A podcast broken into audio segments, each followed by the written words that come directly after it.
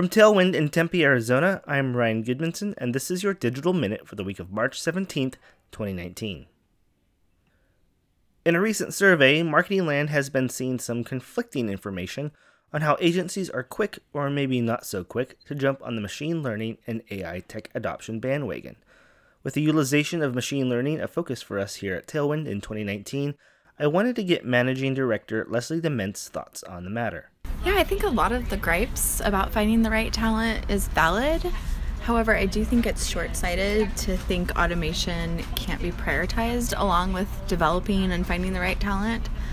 You know, automation provides solutions that aren't always, we need to get more bodies in here.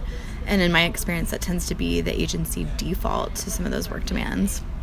Machine learning has grown in sophistication and we're experiencing exponential growth in some of those AI capabilities. And if we don't embrace that now and really allocate time and our attention, then we're not going to evolve. I think this is the biggest hurdle for us and many other agencies out there today. Having the wherewithal to be able to know what roadblocks and hurdles need to be met with innovation right now is the best defense for the oncoming onslaught of democratized AI technologies. Let us know your thoughts on introducing automation into your media and marketing stack over at findyourtailwind.com. A new ad format is being tested this week. Google will now be looking at product based shopping ads for image searches within its search platform.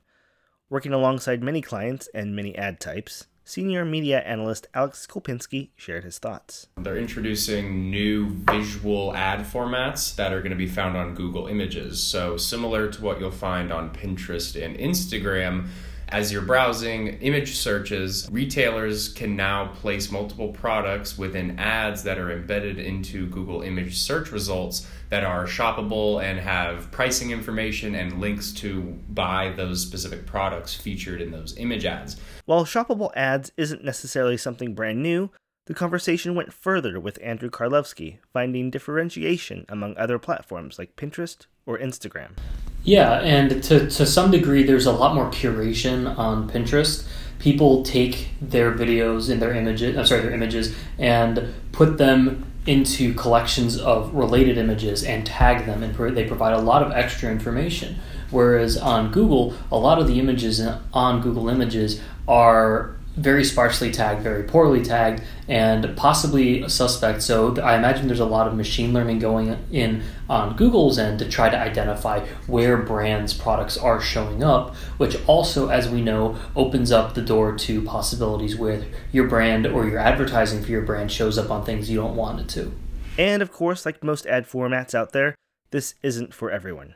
Brands and individual product managers should have a good idea on whether or not they need to be focused on image based ads in Google to begin with. I mean, retail is going to be the big one, um, e commerce especially. If you have a very visual product that users would be performing image searches for, that's really going to be the, the key players here in this space. Um, Google has mentioned that they have studies showing that 50% of consumers actually use image search as a decision making factor when they're buying a product. So don't everyone jump in at once.